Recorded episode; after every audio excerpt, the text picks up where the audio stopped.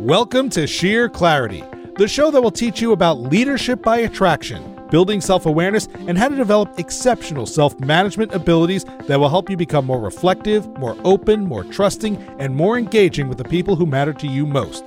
In other words, make you a better leader. Head on over to sheerclarity.com where you can learn more, subscribe to the show for free, and connect on social media. And now, here's your host, J. Kevin McHugh. Hi, everyone. Welcome to Sheer Clarity. I am J. Kevin McHugh, the host. And on the opposite end is my able bodied producer, Matthew Passy. Welcome to today's episode, Matthew. It is great to be here, Mr. McHugh.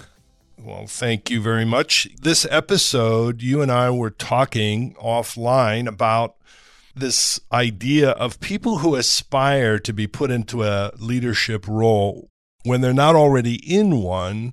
Like, how do I get there? Like, what do I need to do to sort of get myself identified and selected and to be placed in some kind of leadership role?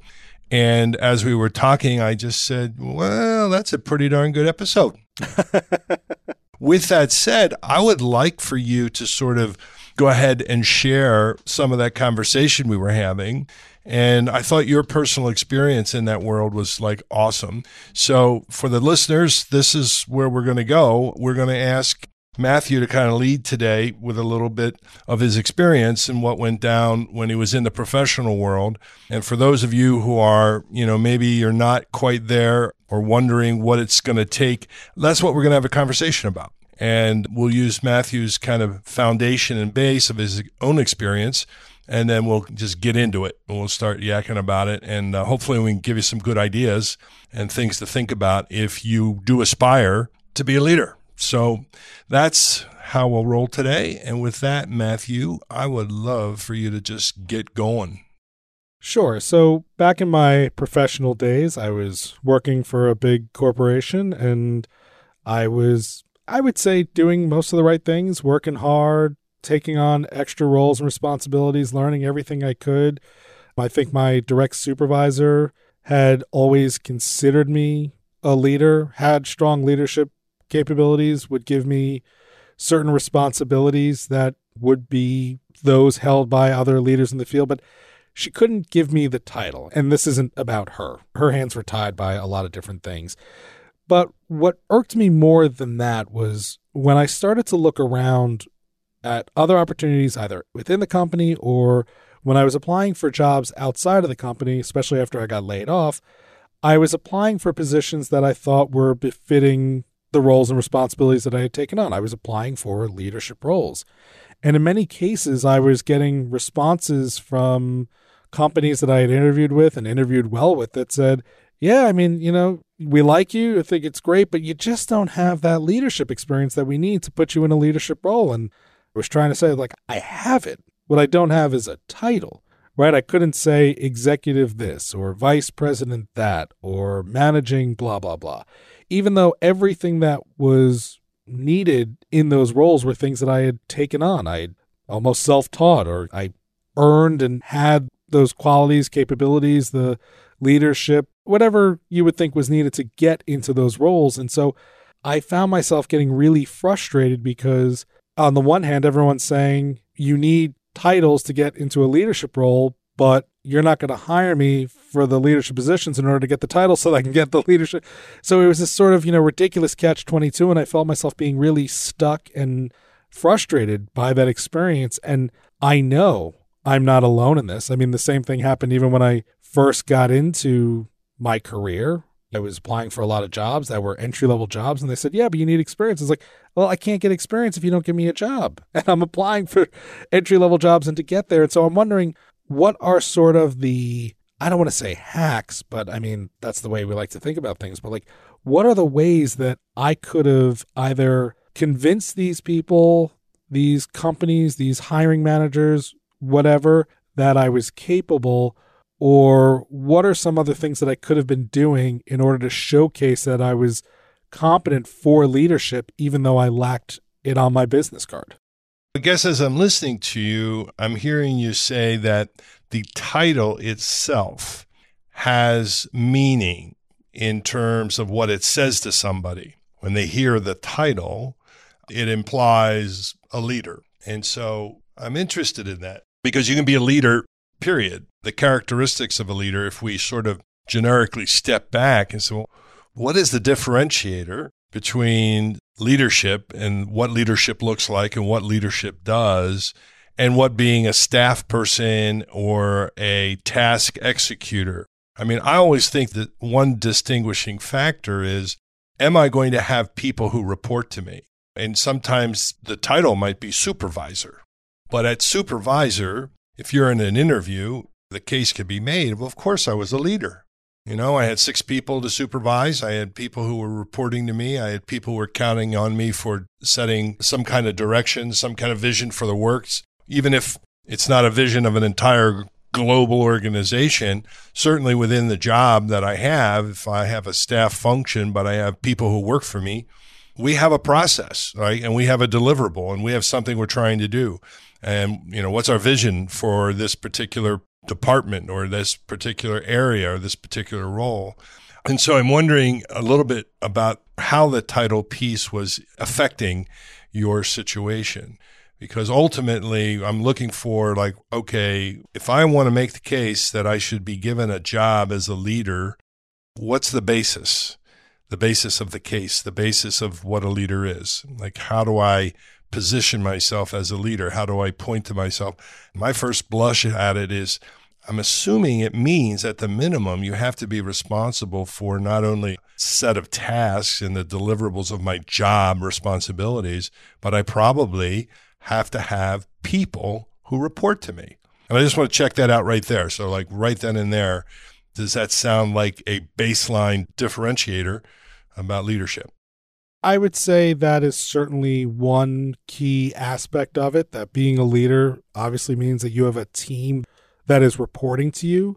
In my situation, it was kind of unique because at the role, so I was an associate editor, an associate producer. I don't exactly remember what the title was.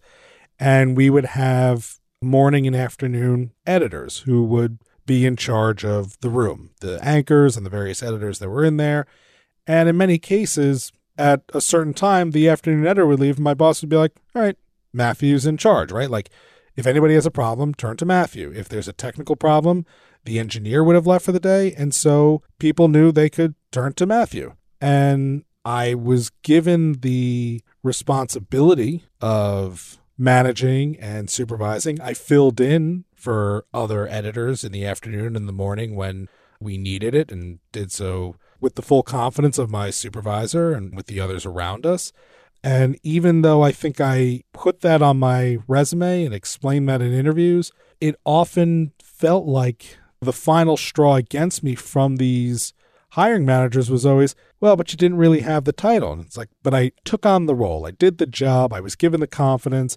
I was expected to do all the things that would have come with the title. And I did it without the title, which to me should have been even more impressive, right? Like I did everything that was asked and then some, and I didn't even ask for people to call me sir, or I didn't demand the higher pay that was befitting of the role because I was a team player and I said, no, this is what needed to be done. Not only was I asked if I could handle it, but I felt a certain sense of responsibility that somebody had to pick up the slack. And so I did but it just felt like I'm suffering from the joke on The Office used to be he's not the assistant regional manager, he's assistant to the regional manager, which has a completely different connotation, just adding that one little word. And so I guess it comes back to how do you display your leadership capabilities, whether it's on your resume, whether it's in an interview, whether it's, you know, in the application itself if you don't have the actual title and wording. And look, I'll take it a step further. You are being groomed to be a leader, right? You are getting all the training, you are doing everything that they want. They're trying to turn you into leadership. How do you tell someone, I'm training to be a leader? I still don't have the title, but I've done the training. I've got what it takes, and the position just wasn't there. But I did what it needed to be done. How do you say I'm a leader on your resume or in an interview without sounding so grossly braggadocious as saying, no, I'm a leader? The way I would distinguish it is I would actually learn what the words are that talk about leadership. And there's a lot of conversation out there about the difference between managing and leading, right? And I remember some article I saw a long while ago, but when I was talking about this topic, was the kind of differences between leading and managing. And one of the phrases that I remember being used was counting value versus creating value. And in other words, when you're managing some process and you're managing a set of outcomes, and you would simply manage your resources and manage the process in order to get things out, right? But the actual creation of value is somebody who's kind of starting where there's nothing there at the moment. It takes it to a new level. This is about creativity. This is about new ideas. This is about adding things that weren't there before. And you're actually creating an example. We hear the term leading by example, and that becomes part of the conversation you would have to have with a person who's in position to give you a title or give you a job responsibility package that has a title that's considered a leadership role. And the one thing that I've always felt people just avoid doing is going straight into my boss and point blank asking the question, Do you see me as a leader? Period. And finding out and getting the feedback. And then asking the second question, and in this organization, what is the job function that I need that people will identify that I'm a leader? Because if that's what you're talking about, encountering a marketplace where title tells you a leader, I mean, you can get the title and, of course, be a terrible leader, right?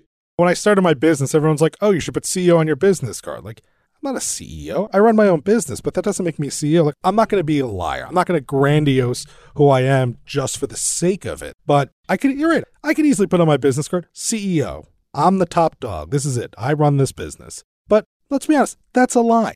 So, just to zero in, I think if you're trying to get yourself seen as a leader, it's always going to involve the capacity, the expertise, the skill, the energy that actually demonstrates that you can positively influence people.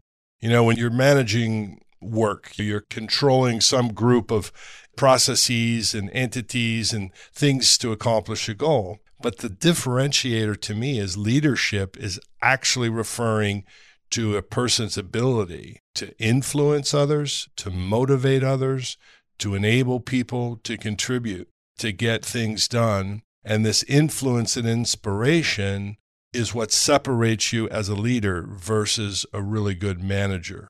It's not about the title that gives you the span of power, the span of control, but if I'm making a pitch inside my existing organization, let's say for starters, I know I need a way to demonstrate that I can have a positive motivational, inspirational influence on other people. So when you go back and look at the conditions you were using, how conscious were you of demonstrating and promoting and evidencing how well you influenced others?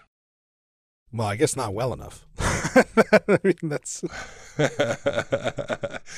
were talking a long time ago now, and so I don't know if I can recall many of the specifics anymore. But clearly, I wasn't doing that well enough since we're having this conversation about it right now. And I mean, the people who are listening, who are asking the question, like, how do I become a leader? Well, obviously, you get promoted to some position. And I would say the big differentiator is are you responsible for managing other people? Now, in managing them, that's just a matter of having a good communication about what the mission is and what the goals are, and then making a plan to get to them and executing on them. But where you demonstrate your leadership is more about how they react to you, how they feel about working for you. And then you start using all of the things that we've been using over time to define what leadership is. This is someone who clearly cares about me. This is someone who's competent and knows what they're doing. This is someone that I can look up to. This is someone who I can learn from. This is someone who actually cares about my success.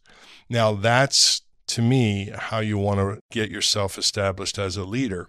And if you're making a pitch, whether it's to a potential employer in a job interview or whether it's internally, I think the way to get yourself noticed is to speak with that kind of language, to really have the language of leadership as part of your understanding. Like when you even demonstrate that you know how to differentiate between leading and managing, then you can make a case to the potential employer. And it's really about a pitch, right? It's about positioning. And whenever you are pitching, you want to have examples.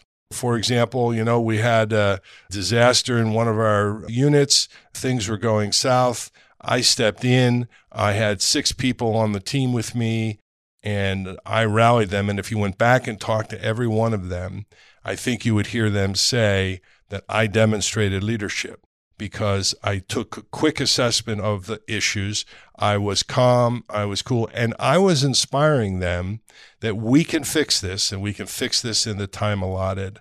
You know, I was talking to a client the other day, and their job title is crisis manager. Every day, is a crisis for them. It could be a crisis in the physical security of a building or a set of buildings. It could be a crisis in their information systems. If you look at the number of companies that are really dependent on their data and their data processing, you know, all of the systems that we have to back up so that nothing goes down, well, that's all done in an automated way. But at the same time, there's a group of people that are looking to a leader to set the tone, to communicate, to clarify, to prioritize, at least in a crisis. And those are attributes. And if you want to be a leader, if you think you want more opportunities, you have to be clear what that looks like. What it looks like is I would like a broad area of responsibility and I'd like a team of people. If you're at that spot where you are a task doer and you want to be the leader of people who do the tasks, you have to make yourself known. You have to announce that's what you want. You have to ask, how do I get it? What's available? And what do I need to do to be seen as the next person in line to get that leadership position? I don't know. Am I getting at it right now?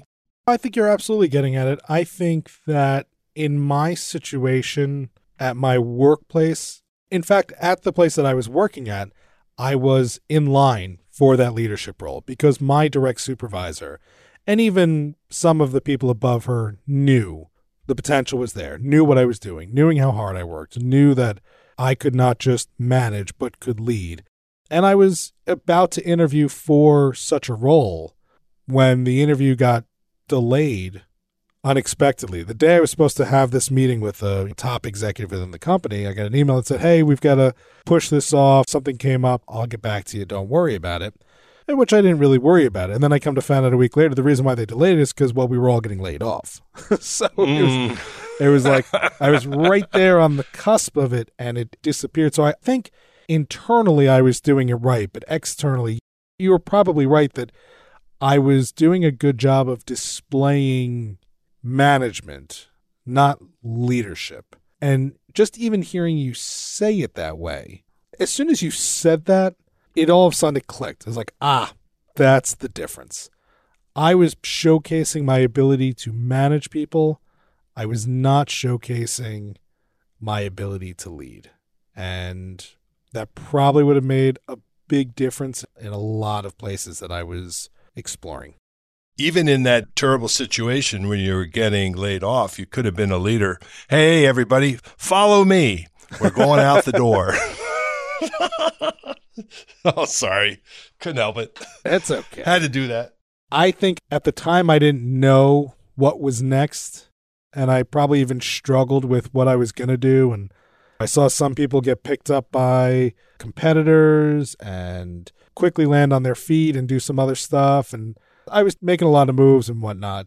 But at the time, I don't think I would have had the gravitas to turn to everyone and be like, follow me. We're going to do this, right? I didn't get into what I got into because I wanted to run my own thing. I got into it because once I realized that I was running my own thing and that I could do it well, it just grew and it's turned into what it is. And so now, right, if we had gotten laid off yesterday, today I would turn to everybody in the newsroom and I'd say, hey, who doesn't have a job? Come with me. I got you covered. and I would have did exactly what you're saying. Yep, there you go. Well, now I hope that we've made that clear. I'll tell you a quick story of a time I made a promotion. I was in the office furniture business and I had project managers, and they would basically take a design from the designers and they had to translate it into very specific, very accurate blueprints and a very clear and specific order of certain parts and pieces and sizes and shapes. And the guy that was doing that was outstanding at it. And if you missed something by three inches on a 10,000 square foot project and you started over at this side, by the time you got to the other end, you would be off three feet. And that was a problem. So he was just outstanding at finding things like that. And then he wanted, like anybody, an ambitious person, wanted to be a supervisor. And that's what I said, you got it. Terrific. And I made that decision because of the competencies. I never asked the question, I wonder if he's any good with people. Well, guess what happened? He wasn't very good with people. The same thing that made him so incredibly successful at looking at prints and redlining and circling and finding error after error after error in small half inch increments. When he went to supervise three or four other people, he ended up doing exactly what he did. He went and circled and showed, you missed this, you missed this, you missed this, you missed this right? And over somewhere of six months or so, I began to get the rumbles from the people. They were not happy because the way he was leading was not influencing, coaching, teaching. Instead of saying, let me have a session for an hour and let me show you the five major ways that I would look at a project right? And what I would look for. And here's the checklist that I used to use. Why don't you guys try this out and then come back and let's take a look and let's see what you did. And oh, I found this here. Okay, so tell me why you didn't mark that or how you didn't see that. And it would be a coaching and an encouragement and a positive influence experience. And I did what coaching I could to sort of help that person get along and to change. It was not highly successful it was difficult because he was really a person who thrived in finding mistakes and errors and being precise, and it just didn't translate well. In the final moments with him, and I was doing a review of the whole process, and one of the review items was takes initiative and innovates and come up with something that was never there before. That's one of the hallmarks of a good leader. Wow, look at the way we're doing this. Where'd that come about? Hey, that was Matthew's idea. Matthews took a problem, got a creative solution, found a new way. It's cost less, it's faster, however we do it, right? And so I got, I dinged him a little bit on this initiative. And he said, You know, you're right. I get it. And as he walked out the door, he just turned around. He looked at me. He goes, So just a quick question. What do you want me to initiate first? It was like, it just kind of gave me a funny feeling because that's what initiative is. You didn't need to be told. That is a big factor in leadership. Demonstrating that you can figure out what needs to be done without anyone telling you. And by the time you're the CEO, you're leading the entire organization into the future. There's nobody giving you instructions. You're casting a vision. And then you sort of have to find the ways in which to resource your organization. One of the great responsibilities is how to hire other leaders and to coach them up. So I don't know. I hope maybe that helped people with giving them a shot at how to differentiate between leading and managing and being very, very capable of explaining to anyone your ambition and why they should make you a leader. And you better be able to demonstrate that it's always about your ability to figure out what needs to be done without anyone telling you and to get a group of people who are 100% behind you and think you're the bomb, the bomb diggity. And you know, you might have just given me a thought for our next episode because I think you pointed out something at the tail end there that's it's not a throwaway line, but I think it was a small piece of it that is a bigger problem is when you get to leadership, the struggle of being indecisive. It is, you know, I think there's a feeling that you don't know what's the right choice. The whole point of being a leader is that you have to make that choice. And it's okay to choose wrong, but you've got to choose. And so I think we could talk all about how to make the choice when it hasn't made before or when you don't know what's right or wrong, how to make a choice, how to own that choice, how to move whatever happens with that choice how to deal with those consequences and move on from it is an important aspect of leadership that I don't think we have tackled too in depth. And so maybe that's a great place to go next. I love it. I absolutely love it because I can correlate this to some of the work we did on the personality inventories. There are people who might want to just have a reality check. Are you wired for leadership? Well, we're going to put a pin in it right now. And so we're going to leave you with that big tease. So now that you've learned the difference between managing and leading and everything else, are you wired to do it? We'll find out. Join us next week here on Sheer Clarity. In the meantime, go over to sheerclarity.com. Look for show notes to this episode, including a transcript.